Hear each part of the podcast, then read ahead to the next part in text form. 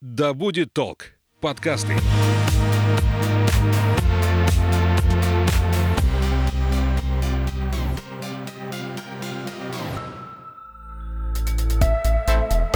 Привет, я Настя. Ты слушаешь подкаст об экологии «Ой, не туда», где можно узнать, как правильно разделять мусор и почему это важно.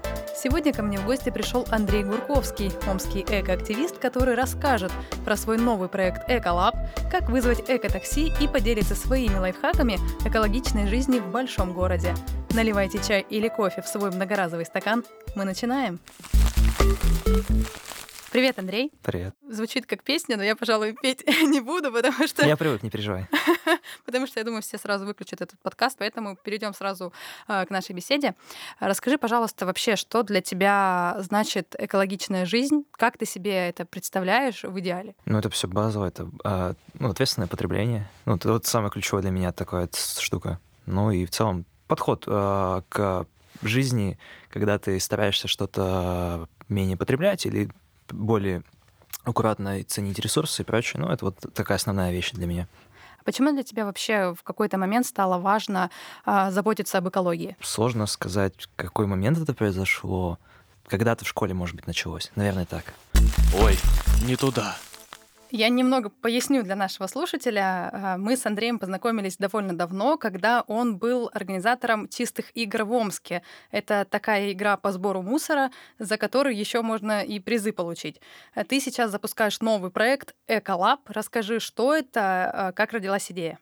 Идея пришла с момента, когда я занимался еще мобильным приемом вторсырья, и тогда понятно было, что помимо того, что мы собираем вторсырье, хотелось бы еще его перерабатывать. Ну и есть, существует такой проект Precious Plastic э, международный, очень крутой, прям, если залипнешь ты, если посмотришь их видосы, как они перерабатывают пластик, у них открытые чертежи по оборудованию. Ну, в общем, это все нам помогло э, подготовиться, сделать грант, э, найти поставщиков оборудования, потому что у нас в России делают по этим чертежам ребята оборудование. Ну вот. И идея в том, что мы будем перерабатывать пластик у себя на территории.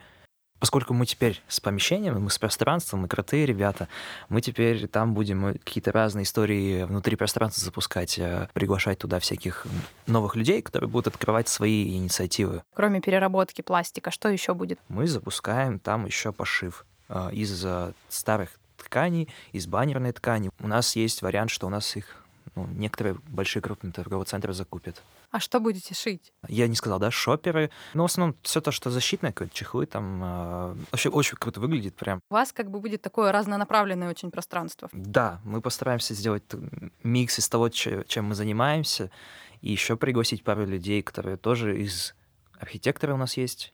Uh, у нас есть еще очень крутой чувак, который занимается, он сам выращивает деревья, и вот он питомник вот делает.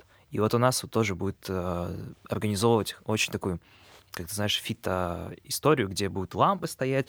Мы потом это будем я туда свой инженерный подключу и IT-проект, то есть я сделаю это удаленное управление.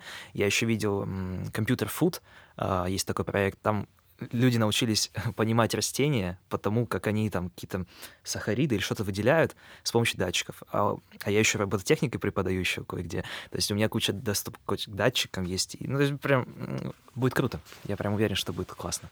Вы сейчас на стадии такого большого ремонта находитесь. О, да.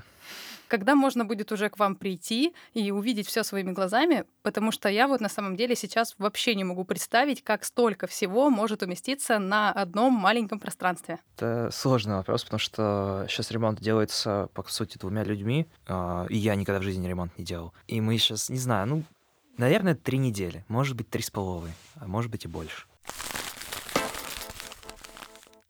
Вот ты говоришь, что сейчас вашим проектом Эколаб занимается в основном это три человека. Три человека нас, да. Можно ли как-то э, стать частью, может быть, вашей команды? Может быть, вам нужны волонтеры или кто-то еще? Да, можно. У нас в целом большая команда получилась уже за это время, но поскольку мы очень долгое время были подвязаны, подвешены в состоянии, без пространства, без ничего, без мероприятий толком, коронавирус, поэтому не очень как-то все сложилось эффективно. Но поэтому в целом сейчас по-прежнему э, стра- страница формочка активна на нашей группе, там можно отправить заявку о том, что вы хотите поучаствовать, и мы как бы применим, постараемся найти навыки, э, подходящие для вас и для нас, чтобы это было как-то синергия какая-то.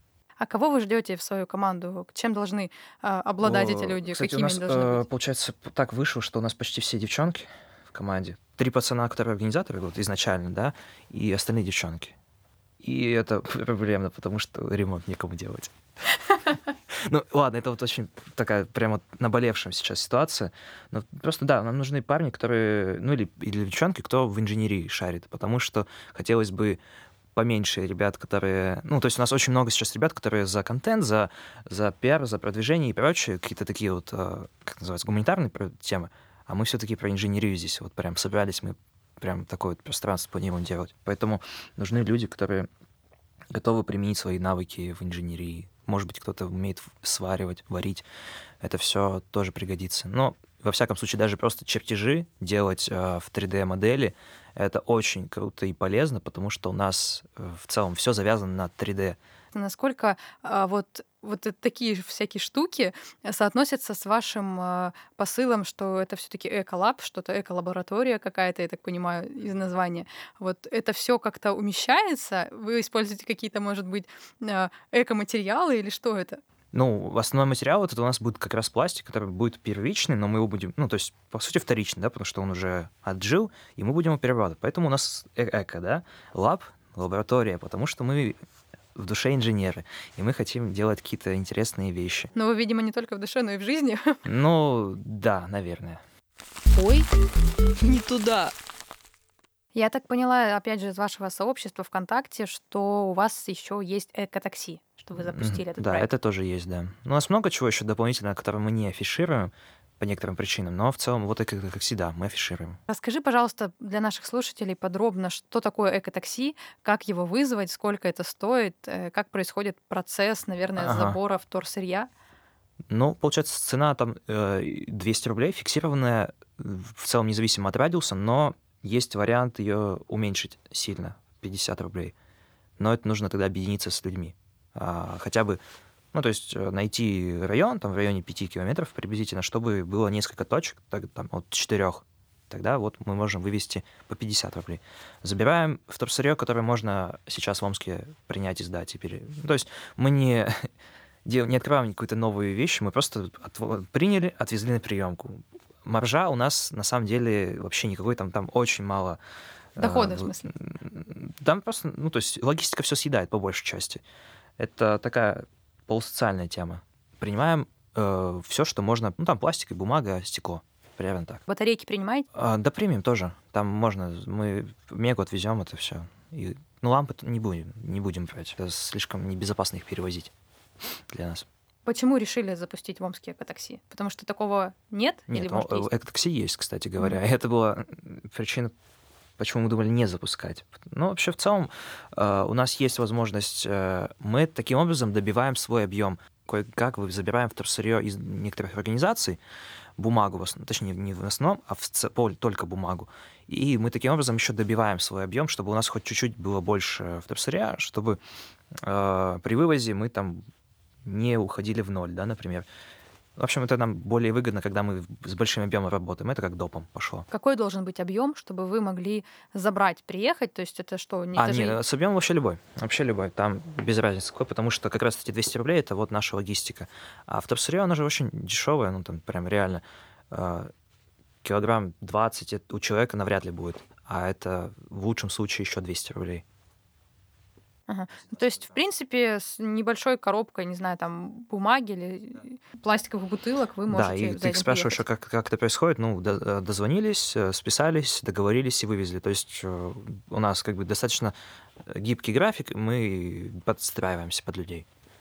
То есть это, в принципе, я так понимаю, вот, например, для меня было бы удобно тем, что у меня в радиусе моего микрорайона очень мало э, вообще мест, кто принимает какое-то вторсырье. Чтобы мне не вести через весь город, вы можете ко мне приехать, и, собственно, я вам могу это отдать, и вы уже с ним делаете все, что нужно. Да, за счет этого мы и живем, потому что понятно, что можно сдать, э, но мы как бы просто упрощаем этот процесс для людей.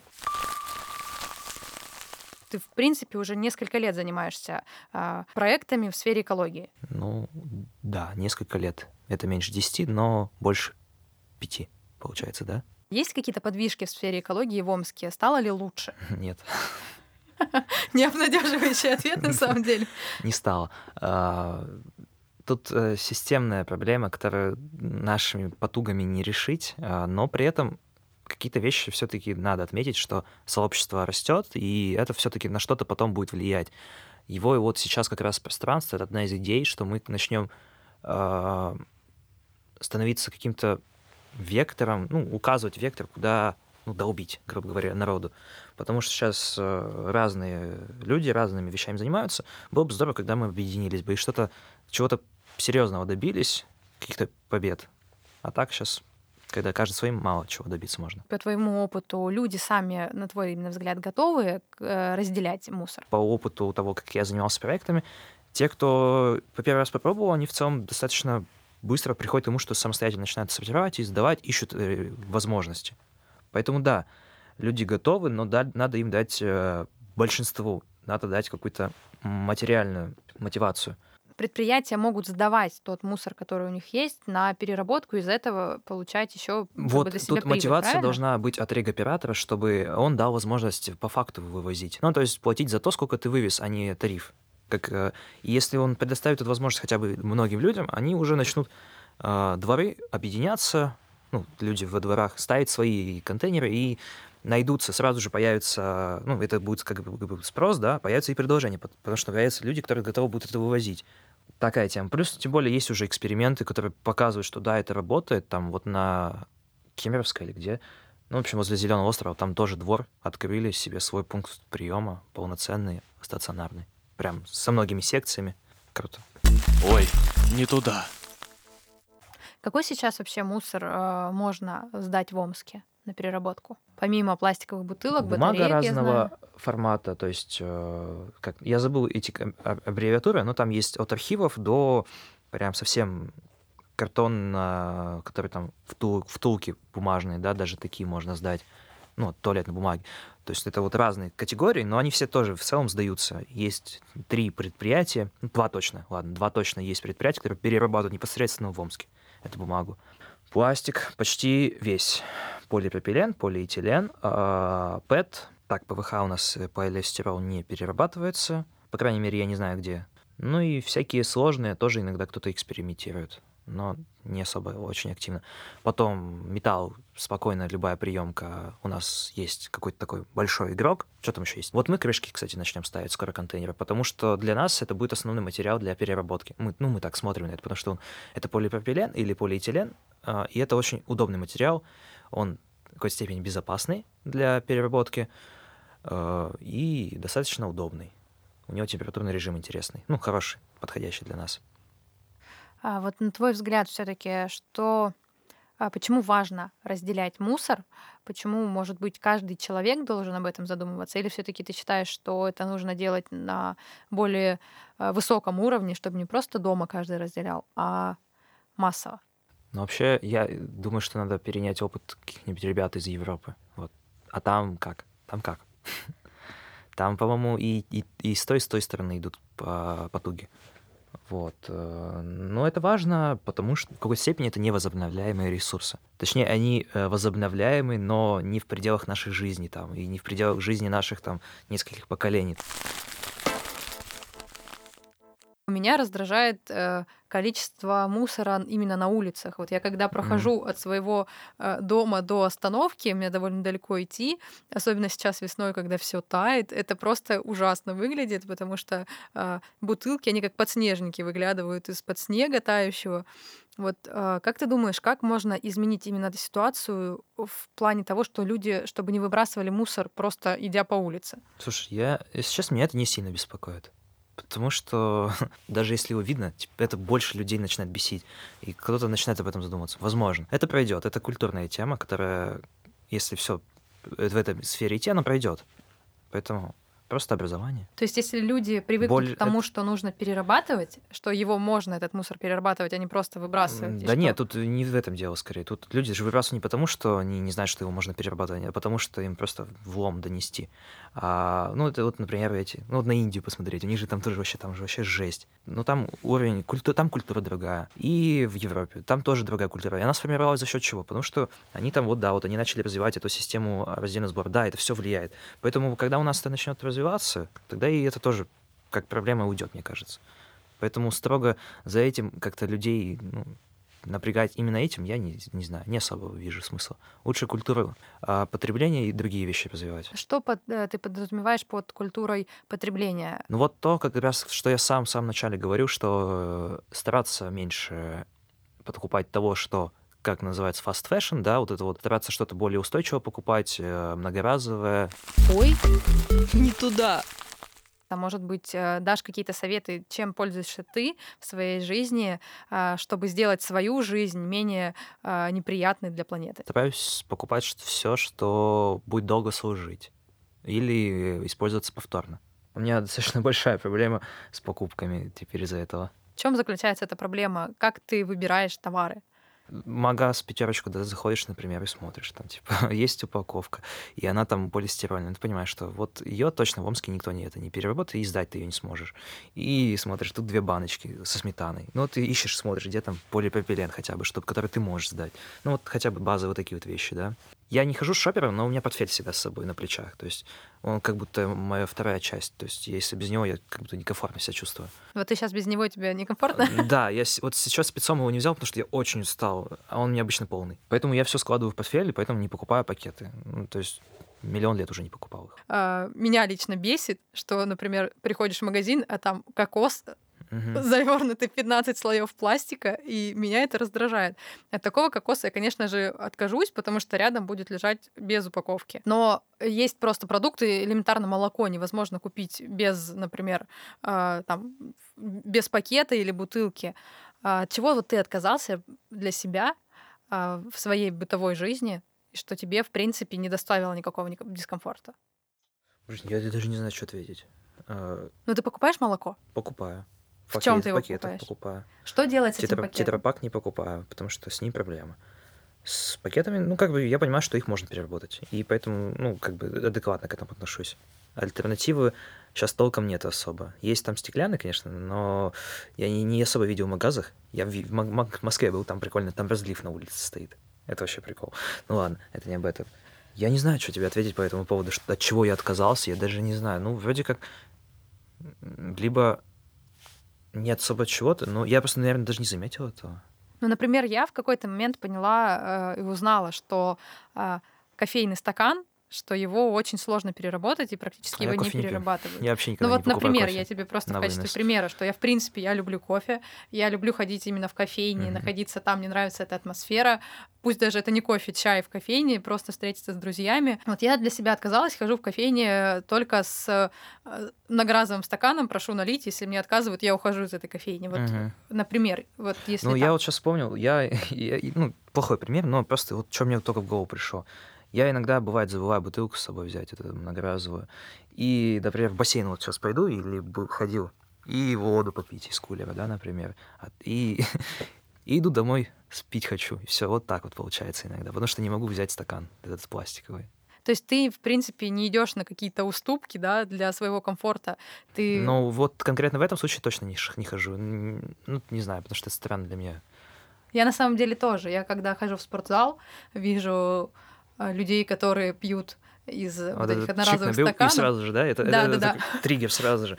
У Да. меня, э, вот я с этим пытаюсь сейчас решить вопрос в школе моей.